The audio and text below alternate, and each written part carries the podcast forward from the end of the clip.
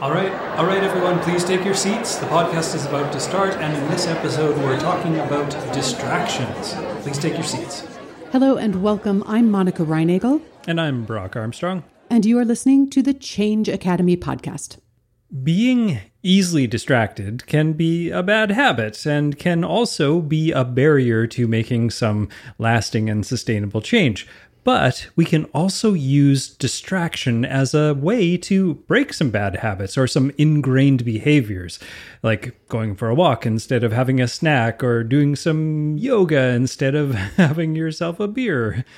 The trick is being more intentional about when and why and how you choose to distract yourself. And that is what we're going to get into today. But first, I wanted to share something that I've been working on since we talked last because it sort of plays into our conversation today.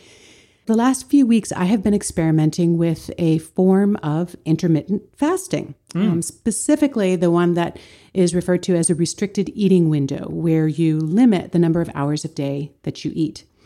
And it's funny, you know, I have been writing about this research. We have coached people who want to experiment with this, supported people who who want to see how this works for them, but I'd never actually done it myself for any extended period of time. Hmm.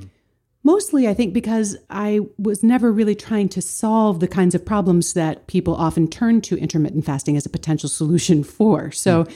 people might pick this up as a way of managing their weight if they're having trouble doing that, or managing their blood sugar, or sometimes as a, a way to see if it might resolve some digestive difficulties. And because I wasn't trying to solve any of those problems, I just was never moved to do it. But I recently was moved to do it purely by curiosity to see what it would be like to experience that. Well, surely, and just to be a bit of a bit of a jerk and bit of a devil's advocate here. I mean, back in the old days, we used to call it skipping breakfast. Well, right, which was a no no, right? Yeah, you didn't formally. I mean, we all skipped breakfast from time to time, or or went through periods where we just didn't feel like eating breakfast. But it's just Yeah. because now it's got like this formal name, uh, Right. Many names and reasons to do it and stuff. It's kind of funny that we've labeled it as something new. So now it's like this. Experiment to try instead of just eh, i'm not really hungry yet Exactly. Um, and it has been a really interesting learning experience for me. And that was my goal going into it. We talked a little bit about this in our episode on short term challenges, you know, to go into an experiment like this with a specific objective. And, and I did. Uh, and it has been really interesting. This was all prompted because I recently did yet another podcast on some new research on intermittent fasting. And we can drop a link to that in the show notes if anybody wants to go run that down. But what I wanted to share with the Change Academy audience was what I learned. And it's really just been an interesting experiment in watching my brain at work. Yeah. Right. And and and watching how my response to hunger or my thoughts about hunger changed by having imposed this sort of artificial constraint. It's it's really been kind of amusing. Um, For example, I would often get up and not feel hungry right away and not think about breakfast until maybe I, I exercised and that might be 10 o'clock and never thought anything of it. But now that I know that I'm not going to eat until noon, it's the first thing I think about every morning. yeah also just kind of noticing maybe you've noticed this too that that the anticipation of feeling hungry is kind of more of a big deal than actually feeling hungry Yeah. you know worrying about how hungry i'm going to be by the time i get to lunchtime is usually more significant than the actual hunger i feel also d- referencing our topic last week um, i've noticed that at some time every morning the thought will occur to me that I'm feeling a little bit hungry. And the very next thought that my brain springs on me is, well, we don't have to do this today. yeah So quick to abandon it for no good reason. And I have to just remind myself, no, this is the plan. I'm, I'm doing this for a reason and I'm going to keep going here. I love it when the brain just kicks in and goes, "This is hard. Let's not do this now. Like we don't have to do this today, do we?" Yeah, exactly. it's just so predictable. And I had to laugh because we were just talking about that in our last episode. But what brought it to mind in connection with this week's episode is that I wondered whether not eating in the morning, not eating until lunchtime, might make it hard for me to focus on my work in the morning because I usually set a couple of hours every morning aside to work on something that requires some extra focus, some extra hmm. concentration. That's when I try to get my best work done for the day. And I learned two things. One, no, it is not. it is perfectly possible for me to focus and do good work even if I haven't had breakfast, even if I'm aware of the fact that I'm looking forward to lunch. The other thing I realized is that as soon as I got absorbed and started to concentrate on that other task, I completely forgot about being hungry. Right. Yes. it was actually pretty easy to distract myself and sort of the best strategy to to get through that. So yeah, I think the you probably would start to feel a little more scattered and and distracted. Maybe not distraction may not be the perfect word for it. If your blood sugar was truly getting lower, if the the hunger signals were like real, true hunger rather than just sort of habitual hunger, mm-hmm. I, you probably would have started to get. I know I get a little bit more distracted, a little more anxious. Things tend to stress me out a little bit more when I'm truly hungry. But if you're not truly hungry, yeah, it's uh, I, I can see how actually diving into the work would distract you long enough from thinking about food to not requiring food until you're done that task at least. Yeah, and then before I knew it, it was lunchtime. But perfect. I am going to be wrapping this experiment up within the next few days. I feel like okay, I learned what I can learn there, and it'll be a little easier for me to work with people with other people who are experimenting with this for for different reasons but i'll plan when i'm going to be done with this. Instead of letting my brain call it off mid-morning on a thursday i'm going to pick an end date for it your so. prefrontal cortex is in charge not your lower brain we learned that last week so that kind of leads us into our discussion for this week. We're talking about distraction and the the dual side of distraction, how we can mm-hmm. actually use it to our benefit. But so often d- distraction is about avoidance, right? When we're faced with something we just as soon avoid, we can let ourselves be easily distracted. Yeah, we can use some of those bad habits like like snacking or just plain old procrastinating or using alcohol like i said earlier to to unwind to actually just distract us from the feelings like boredom or feeling overly stressed or overwhelmed or even in those periods of doubt when we really want to be achieving something but we're a little bit scared that we're not going to be able to be completely mm. successful at it so we bring in that old bad habit of distracting ourselves with other things yeah, we for sure we use a distraction as a way to avoid feelings we don't want to have, but also to avoid tasks we don't want to do or yeah. decisions we don't want to make or difficult conversations that we just as soon not have. Mm. But you know, we could just as easily allow ourselves to be distracted by a good habit, right? So maybe yeah. there's an article that I just don't feel like working on right now. Well, sure, I could distract myself with a snack, but I could also distract myself for by taking a walk. Hmm. So the real problem there is that I'm allowing myself to be distracted from whatever it is I'm supposed to be doing or focusing on. And whether I'm distracting myself with a, a, good habit or a bad habit is almost a secondary issue. Yeah, well, and we find this a lot too with just applying those labels of good and bad mm-hmm. to to a lot of things, not just habits or food or um, things like that. But those judgment calls on them really are, like you said, the secondary issue in a lot of cases because it's just the fact that you're you're doing something other than what you propose to do is actually the issue, right. not whether it's a good thing or a bad thing in the overall sense of stuff. And we briefly talked about something similar in the in the last episode of of the podcast. We talked about how the like streaks and breaks and challenges that we give ourselves that sort of give us the impression that we're creating some positive change in our lives without actually doing the mm-hmm. hard work and the introspection. And this type of distraction, I think, is kind of in in the world of fitness anyway, especially being a runner I think it's akin to a lot of people go out and buy new running shoes because their ankles are sore or their knees are sore or something like that every time they go for a run. So they just go and buy a new pair of shoes thinking, well, that'll solve the problem instead of actually going to a physiotherapist or adjusting their running gait or doing some strengthening exercises and really getting to the bottom of why their knees or ankles or feet might be sore. It's just sort of buying the new shoes is just an easy distraction that feels like it should be making a difference, but probably isn't going to. Yeah, I have to admit, I have actually done that. But oh, so, so have I. That's what I thought of it. yeah. So obviously, there are some ways that distraction can pull us off track. But in today's episode, we actually want to turn the tables here and instead focus on the ways in which distraction can actually serve a useful purpose. Mm-hmm. Now, we we sometimes in this podcast and elsewhere we talk about this upper brain, lower brain thing, and of course these are our very oversimplified terms. But for me, I often think of the lower brain as my inner toddler because mm-hmm. it acts just like a toddler, right? It's impulsive, it's reactive, it's undisciplined, definitely driven by short term gratification, you know, doesn't care about the consequences. And then I, I sort of think of my upper brain or the prefrontal cortex as my inner adult, kind of the opposite of all of those things. Right. Yeah. I think a lot of people, are, and myself included, think of it as being a bit of a killjoy for exactly that reason, because it's always coming along and smacking down the inner toddler.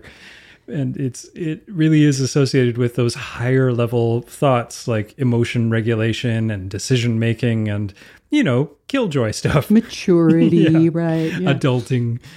But, you know, the truth is, without it, the lower brain would run the show and then we'd behave like a toddler or like a I like to think of it being like a Labrador retriever or something, and uh, just being distracted by everything and running Squirrel. off. And yeah, exactly, and just always going after the new shiny fancy thing or whatever caught your eye. And then you know what happens when we do that is we well we never get anything done, and we never really well have any meaning in our lives because we're constantly just chasing one thing after another instead of really buckling down and and striving to become the better version of ourselves that we really work on in this podcast.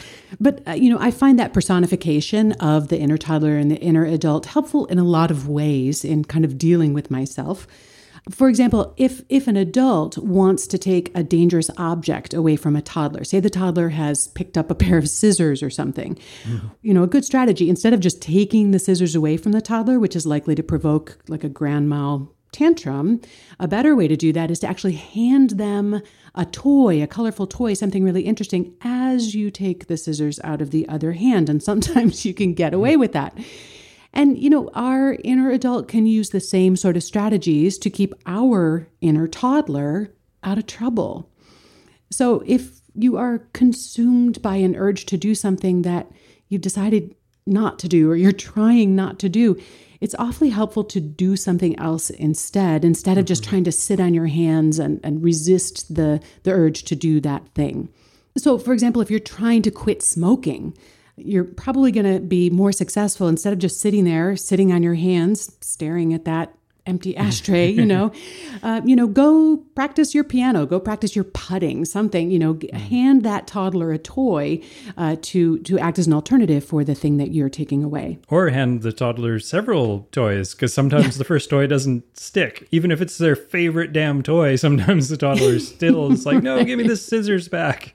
Yeah it's good to have a little bit of a of some backups but yeah but you know, I similarly, I think when you find yourself focusing on a thought that's not serving you, you could also choose to distract yourself with a more useful thought or an alternative activity. It doesn't just have to be about a bad habit you're trying to break. Sometimes our thoughts can be bad habits. Yeah, for sure. A lot of the time, this whole distraction doesn't necessarily have to be about uh, an activity that you're doing. It can really be just about the thoughts that are happening in your head. And we'll get mm-hmm. into a lot of that later. But this whole topic actually made me think about a time in my life and I was one of those one of those 20 year old somethings that was dedicated to finding myself, you know, that I went to Europe with a backpack and a Eurail pass and did all of that stuff. And I eventually, at one point, joined a Nichiren Buddhism group and it was really fun. It was a nice group of people and and stuff, but I didn't stick with it for very long. But when I was there, I learned from them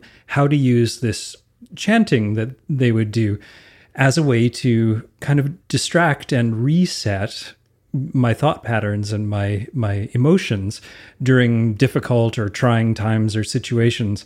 And it sort of seems like prayer, but the difference is that you're not asking for divine intervention when you're doing the chanting. You're really just repeating these phrases and, in a way, giving yourself a reassuring mantra and doing some deep breathing because it's a rhythmic chant and and you're just just lulling and soothing yourself and eventually your nervous system just kind of resets and you feel a lot more centered and are able to to move on and I think that kind of a, a, distraction can be really helpful, whether it's applied to an activity or to a thought, really. And just to have a specific activity that goes a certain way, starts a certain way, finishes a certain way, you know, mm-hmm. even just that is enough to kind of break an unhelpful thought pattern or something like that. But right, it's a familiar kind yes. of thing. It's a practiced and familiar thing and it's it's almost I, now I use breathing techniques in the same sort of way something that I've identified as being helpful and useful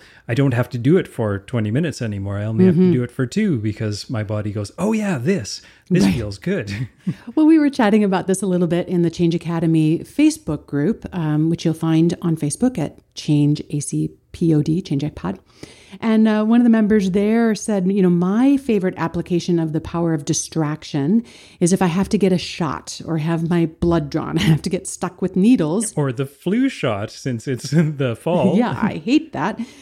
And uh, and she said, so what I do is I talk to the person who's actually administering the needle. Mm. I look around the room, I think of other things, and usually it's over before I even know it. Yeah, exactly. Why sit there and stare at the needle when you can uh, when you can try to engage in uh, distract your brain with a with a conversation. Yeah, it's funny. We don't think that we can actually distract ourselves. That we need to be distracted, but that's a perfect example of distracting yourself. Just look around the room and start talking yeah. about the first thing that catches your eye, and suddenly right. you're you're distracted.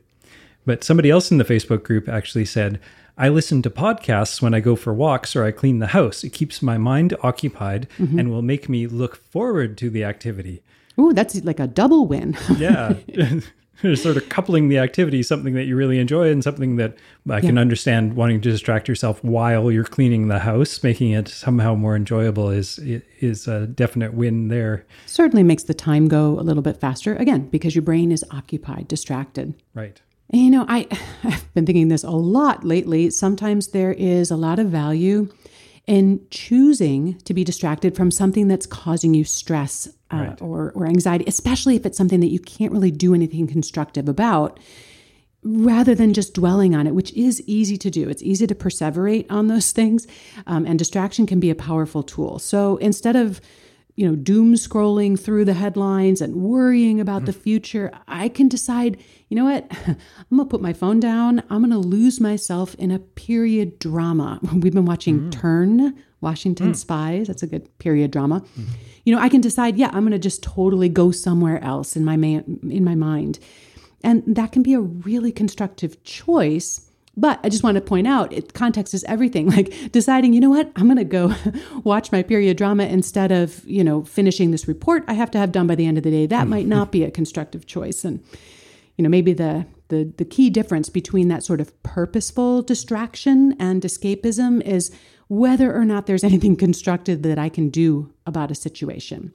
Because if there's something I can do, maybe I should go do it. mm-hmm. um, or if there's really nothing I can do, or if I've already done all I can do, then maybe it is appropriate to to go ahead and distract myself with with something else. That's a really important distinction. I really I'm glad you brought that up because sometimes the greatest way to relieve the stress or relieve the unwanted feeling is to just dig into the task or just dig into whatever it is and start making progress. You don't have to finish the whole thing. Yeah. Even just breaking it down into chunks and, and turning it into a to do list. Right. Just taking a step.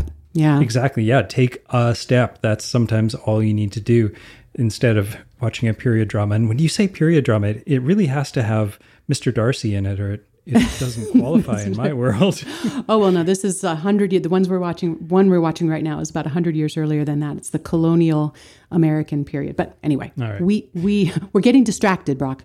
Yes, yes. So that was what we were just talking about. Was more to do with sort of activities and stuff. But when when it comes to things like like anxiety and, and emotions and things, there's a distraction technique that the cognitive behavior therapy uses called cognitive shifting.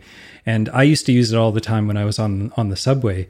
It was a, a really really interesting time in my life when for some reason the subway became a, a trigger for my anxiety and and the idea of this technique which we'll explain to you in a minute is that really a person can't be truly thinking about more than one thing at a time. We try to do that and we end up just switching back and forth really quickly, but we're not able to occupy our brains with two things at the same time. So the the distraction really becomes more of a, a replacement. And mm-hmm. I think Monica, you had a an example of of doing this in terms of stage fright back in when you were doing a lot more opera what are they called? Performances. That's the word I'm looking for. That's exactly what they call them, Brock. Yes. Um, yeah, I, I, didn't know it was called cognitive shifting, but this is exactly uh, what one of my coaches taught me to do if I were on stage and getting really nervous, you know, to start to look around the the environment and seek out different textures. That's what we were trained to do. So look at the velvet curtain, look at the wooden uh, floorboard, look at the you know the fabric on the set, you know whatever it was, and then just using your brain to look for different the brick on the back wall would just completely shift you out of whatever that little downward spiral was that was starting to turn into stage fright and kind of put you back into like okay i know where i am i know what i'm doing yeah that's a perfect example of cognitive shifting or awareness redirection mm. i actually i learned it from a book and we'll put a link in the show notes to this book because i think it's a really valuable one for anyone who's having trouble with their inner gremlin. And I say that because the book is actually called Taming Your Inner Gremlin by Rick Carson. And uh, it was the technique was called shining your mental flashlight. And so when I was on the subway, for example, I'd just shine my flashlight on different things around the subway and and say like, okay, well, there's a man over there. He's wearing a nice suit. There's a woman over there. She's dancing to music on her headphones, obviously. And I can still smell the bakery that we just passed at the last subway station in Toronto. There are some very strong smelling bakeries in the subway stations. it's not fair. You're halfway yeah. to work and all of a sudden you're like, I need a Cinnabon. Right. Or I'm aware of the sound of the wheels on the tracks, or I'm aware of the stickiness of the floor of the subway, and so on. And this would help me get out of my own head, so to speak, long enough to allow the that old, good old higher brain to jump back in and gain control over the situation again. Yeah, what's so interesting about the technique, both the way you learned it and the way I learned it, is that it invokes our sensory apparatus. Yes.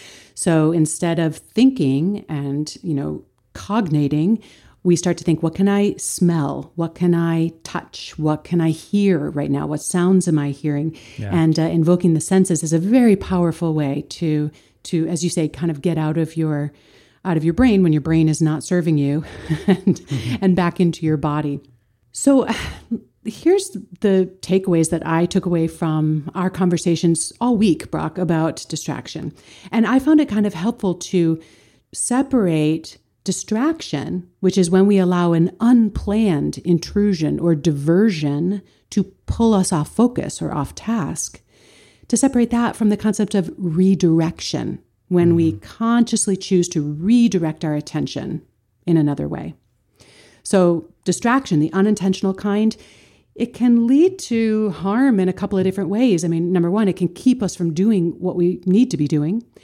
But then it can also cause us to engage in behaviors or activities that aren't serving us, like that mm-hmm. extra snacking or whatever it is. Right.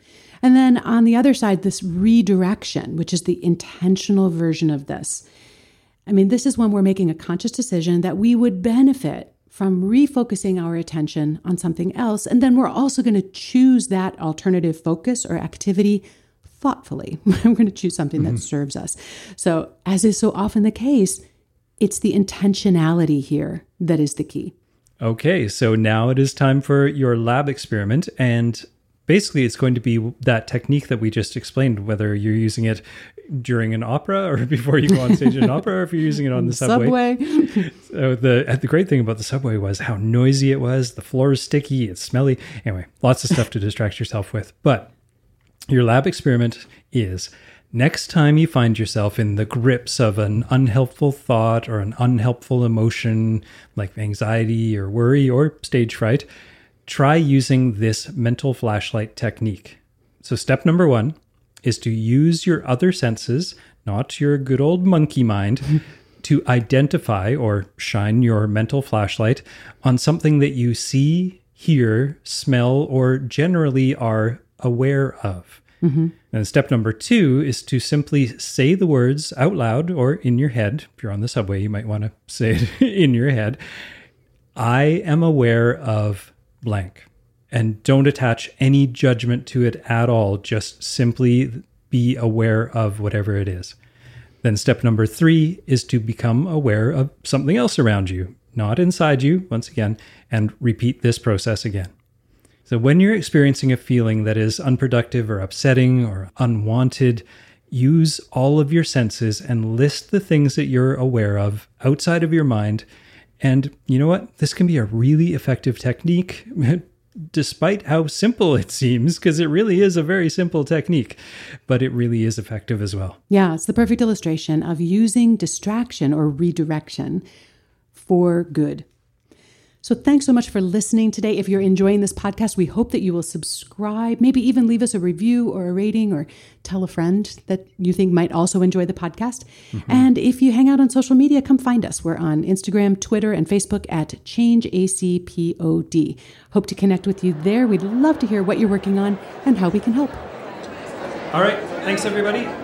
Don't forget your lab experiment. We'll see you next time on the Change Academy podcast.